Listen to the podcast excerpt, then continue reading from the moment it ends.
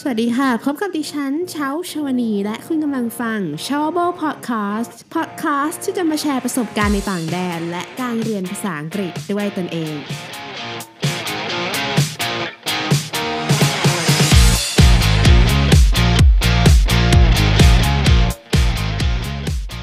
วัสดีท่านผู้ฟังทุกท่านเลยนะคะ ยินดีต้อนรับสู่ s h o w b o Podcast ค่ะ พบกับดิฉันเช้าชวนีนะคะ ในวันนี้ค่ะเช้าจะมาพูดถึงตักกะวิบัติกันค่ะตักกะวิบัติคืออะไรนะคะตักกะวิบัติเนี่ยสมมุติว่าเรากำลังโต้เถียงกับเพื่อนคนคนหนึ่งแล้วเพื่อนคนนั้นเนี่ยเขายกเหตุผลขึ้นมาเพื่อโต้แย้งกับเรา คือเหตุผลเพื่อนฟังแล้ว อืม มันก็น่าเชื่อถือแต่มันมีความแบบ เอ๊ะ มันใช่เหรอวะ คือแบบ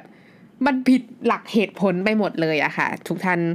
เคยเจอบ้างไหมคะ ในวันนี้ค่ะเช้านะคะ ได้ไปอ่านหนังสือเล่มหนึ่งค่ะ เป็นหนังสือที่เกี่ยวกับเอ่อ generalist ก็คือคนที่เก่งแบบกว้างนะคะ หนังสือมีชื่อว่า how to be better at almost everything ของคุณแพทฟลินค่ะ ส่วนตัวเช้าอ่านทั้งเวอร์ชันภาษาอังกฤษและภาษาไทยเลยนะคะ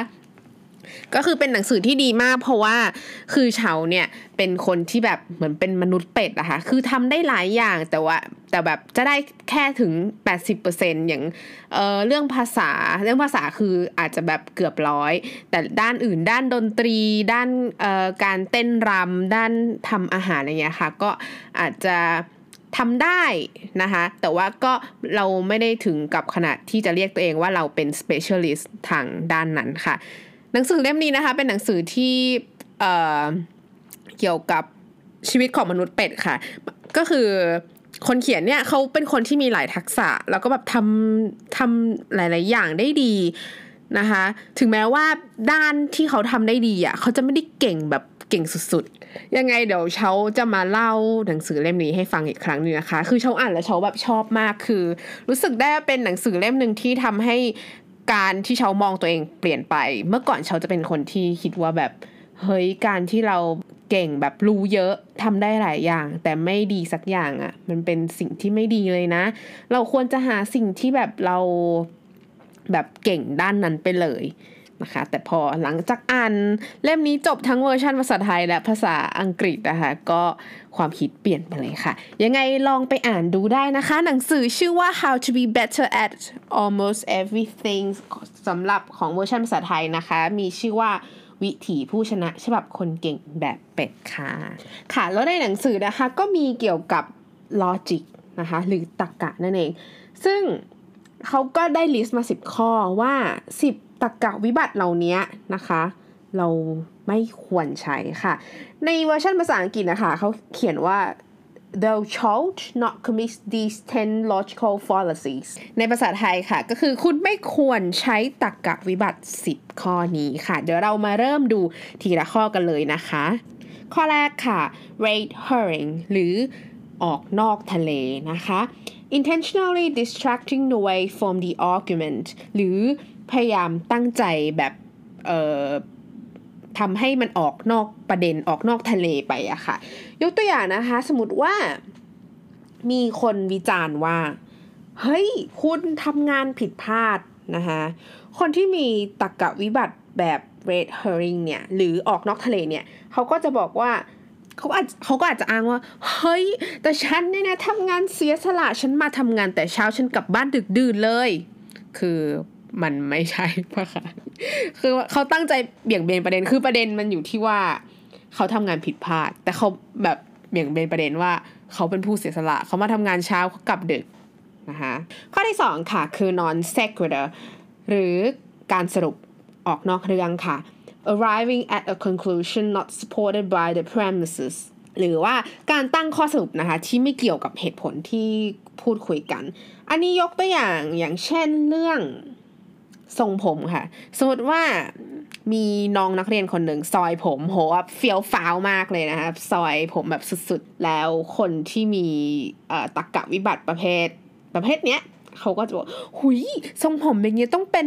เด็กใจแตกแน่ ๆเลย อะไรประมาณเนี้ยค่ะ อันนี้คือตัวอย่างของ non sequitur นะคะ หรือการสรุปออกนอกเรื่องค่ะ ข้อที่ 3 ค่ะ คือ genetic fallacy หรือแบบเหตุผลแบบตรรกะวิบัติที่แบบสืบทอดกันมานะคะ attempting to invalidate the position by explaining how it came to originate หรือการพยายามหักล้างข้อโต้แย้งนะคะ โดยแบบอธิบายจากแหล่ง กำเนิดข้อมูลนะคะเช่นอาจจะบอกว่าพระเจ้าสมมติสมมติแบบเอ่ออาจจะเคยได้ยินแบบปู่ย่าตายายแบบว่าพระเจ้ามีจริงนะคะเพราะฉะนั้น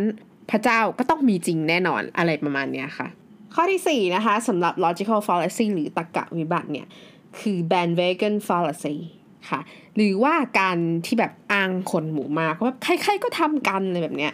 นะคะ assuming that because many people believe something it must therefore be true ก็คือสรุปพูดเองเออเองว่าเรื่องนี้เป็นสิ่งที่ถูก เพราะว่ามีคนเชื่อเรื่องนั้นหลายคนค่ะ อย่างเช่นเรื่องมะนาวโซดารักษามะเร็งอะไรแบบเนี้ยก็คือคนหลายคนเชื่อว่ามะนาวโซดารักษามะเร็งได้นะคะ ก็เลยเชื่อไปเลยว่า เอ้ยมะนาวโซดามันรักษามะเร็งได้ค่ะ ข้อต่อไปค่ะ ข้อที่ 5 นะคะ คือ composition fallacy หรือเหมารวมค่ะ assuming that something is true of the whole because it is true of some or all of the parts นะคะ หรือสรุปเอาเองเนี่ย ว่าเรื่องนั้นมันถูกต้องเพราะว่ามีบางส่วนที่ถูกต้องค่ะ อย่างเช่น สมมุติเราอาจจะสรุปว่าคุณหมอจะต้องรู้ทุกเรื่อง แต่ว่าจริง ๆ แล้วคุณหมอเขาก็อาจจะมีเรื่องที่เขาไม่รู้หรือไม่ถนัดเหมือนกันค่ะ ข้อที่ 6 ค่ะคือ ad hominem หรือการโจมตีที่ตัวบุคคลนั้นค่ะ an attack on a person attempting to undermine the character of the person rather than addressing their argument คือการโจมตีที่ตัวขอโทษค่ะการโจมตีที่ตัวบุคคลโดยลดความน่าเชื่อถือของคนนั้นนะคะ แทนที่จะพูดถึงประเด็นที่กำลังแบบโต้แย้งกันอยู่นะคะยกตัวอย่างเช่นสมมติว่าแม่กับลูกเถียงกันอยู่นะคะ ลูกก็บอกว่า แม่อย่าทำอย่างนั้นสิมันไม่ดีนะมันจะทำให้หนึ่งสองสามสี่แล้วแม่ก็บอกว่า อาจจะบอกว่า เธอเป็นแค่เด็ก เธอจะไปรู้อะไร อย่างเงี้ยคือตัวอย่างของแอดเฮอร์เมเนมค่ะ คือการโจมตีว่าคนนั้นอะเป็นเด็กไม่น่าจะรู้อะไรนะคะจะไม่จะไม่รู้อะไรมากไปกว่าคนที่เป็นแม่อะไรแบบเนี้ยค่ะ ข้อที่ 7 ค่ะ คือ false dilemma หรือการบังคับให้เลือกอย่างใดอย่างหนึ่งค่ะ claiming a situation to be either or when there is at least one additional option หรือการบังคับให้เลือกอย่างใดอย่างหนึ่ง ทั้งๆทที่แบบจริง ๆ แล้วอะมันมี choice มากกว่านั้นค่ะอ่าตัวอย่างอันนี้นะคะ เรามาจะเห็นในโซเชียลมีเดียค่ะ ประมาณคำพูดประมาณว่า ถ้าไม่รักชาติก็ออกไปเลยประมาณนี้ค่ะ อันนี้คือตัวอย่างของ false dilemma นะคะ ข้อที่ 8 ค่ะ คือ circular reasoning หรือ begging the question ค่ะ คือการให้เหตุผลที่แบบ วนสารวนอยู่อย่างนั้นนะคะ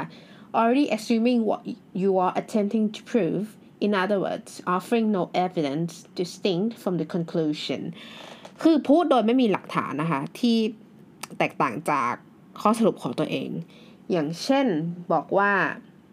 เขาคนนั้นน่ะเป็นคนดี เพราะว่าเขาเป็นคนดี แบบเนี้ย คือเราอะสรุปของเราเองว่าเขาเป็นคนดีแต่คนอื่นอะอาจจะมองว่าคนนั้นเป็นคนเลวชั่วมากก็ได้นะคะ แต่สมมติว่าคนนั้นไปทำอะไรสักอย่าง เอ่ออย่างเช่น ไปปล้นทองอะไรเงี้ยเราก็คนที่มีตรกกะวิบัติแบบนี้ก็อาจจะบอกว่า ฉันไม่เชื่อหรอกว่าเขาไปปล้นทองเพราะเขาเป็นคนดี ประมาณเนี้ยค่ะ ต่อไปข้อที่ 9 ค่ะ คือ appeal to authority หรืออ้างผู้มีอำนาจนะคะ assuming that just because someone is in a position of authority they are therefore correct ก็คือการคิดไปเองอะค่ะมโนไปเองว่าคำพูดของผู้มีอำนาจอะจะต้องถูกต้องเสมอ ยกตัวอย่างเช่นสมมติว่ามีคนหนึ่งที่มีอำนาจนะคะ บอกว่าโอ้ยเศรษฐกิจประเทศไทยโคตรดีเลยปีนี้ นะคะทั้งๆทที่จริง ๆ แล้วอะมันปีนี้เรามีโควิด -19 นะคะแล้วคนที่มีตะกะวิบัติคอเนี่ยก็โอ้โหเชื่อเลย เพราะว่าคนคนนั้นอะเขาเป็นคนมีอำนาจ เขาก็เลยเชื่อว่าอุ้ยเศรษฐกิจไทยดีมากๆ ประมาณนี้ค่ะ ข้อสิบค่ะ ข้อสุดท้าย straw man หรือหุ่นฟางนะคะ setting up an artificially weak version of an opposing point therefore making it easy to refute นะคะ หยิบความคิดเห็นของฝ่ายตรงข้ามมาแบบตีความผิดๆนะคะเพื่อแบบหาข้อมาเหมือนมาหักล้างให้ง่ายขึ้นค่ะ อย่างเช่นนะคะเอ่อมีเจ้านายกับลูกน้องค่ะ เจ้านายบอกลูกน้องว่า เนี่ยคุณคุณโดนคอมโดนลูกค้าคอมเพลนนะว่าคุณทำงานช้านะคะ ลูกน้องคนนั้นนะคะ ที่มีตะกะวิบัติแบบหุนฟางอยู่เนี่ย ก็จะเถียงว่า ถ้างั้นน่ะจะให้ทำงานช่วยๆไปเลยจะทำงานส่งเดทไปเลยเมล่านะคะ ถ้าบริษัทเจ๊งเนี่ยไม่รับผิดชอบนะอะไรเงี้ยคือเอาคอมเมนต์ของเจ้านายมา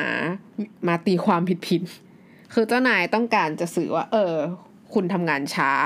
เลยโดนลูกค้าคอมเพลนแต่เอามาตีความว่าแบบจะให้ทำงานชุยๆทำงานส่งเดทอะไรเงี้ย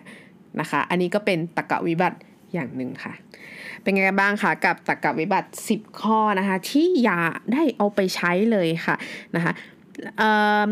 ชาวคิดว่าการที่เราเข้าใจตะกะวิบัติต่างๆ เนี่ยนะคะ มันจะทำให้เวลาเราเราโดนกับตัวเองนะคะ เราจะได้รู้ว่า เออ เนี่ยคือตะกะวิบัตินะคะ เราก็อาจจะแบบบอกบุญเขาไปหน่อยค่ะว่า เออ สิ่งที่เธอกำลังเหตุผลของเธออะมันเป็นตรรกะวิบัตินะ หรือว่าการที่เรารู้ตรรกะวิบัติเหล่านี้มาทำให้เราไม่นำไปใช้กับคนอื่น นะคะสำหรับวันนี้ค่ะก็หวังว่าพอดแคสต์ episode นี้จะเป็นประโยชน์กับผู้ฟังทุกท่านเลยนะคะสำหรับวันนี้ขอบคุณที่ติดตามรับฟัง s h o w e r Podcast ค่ะ และนี่คือ s h o w e r Podcast สำหรับวันนี้นะคะ ขอขอบคุณทุกท่านค่ะที่แวะเข้ามารับฟัง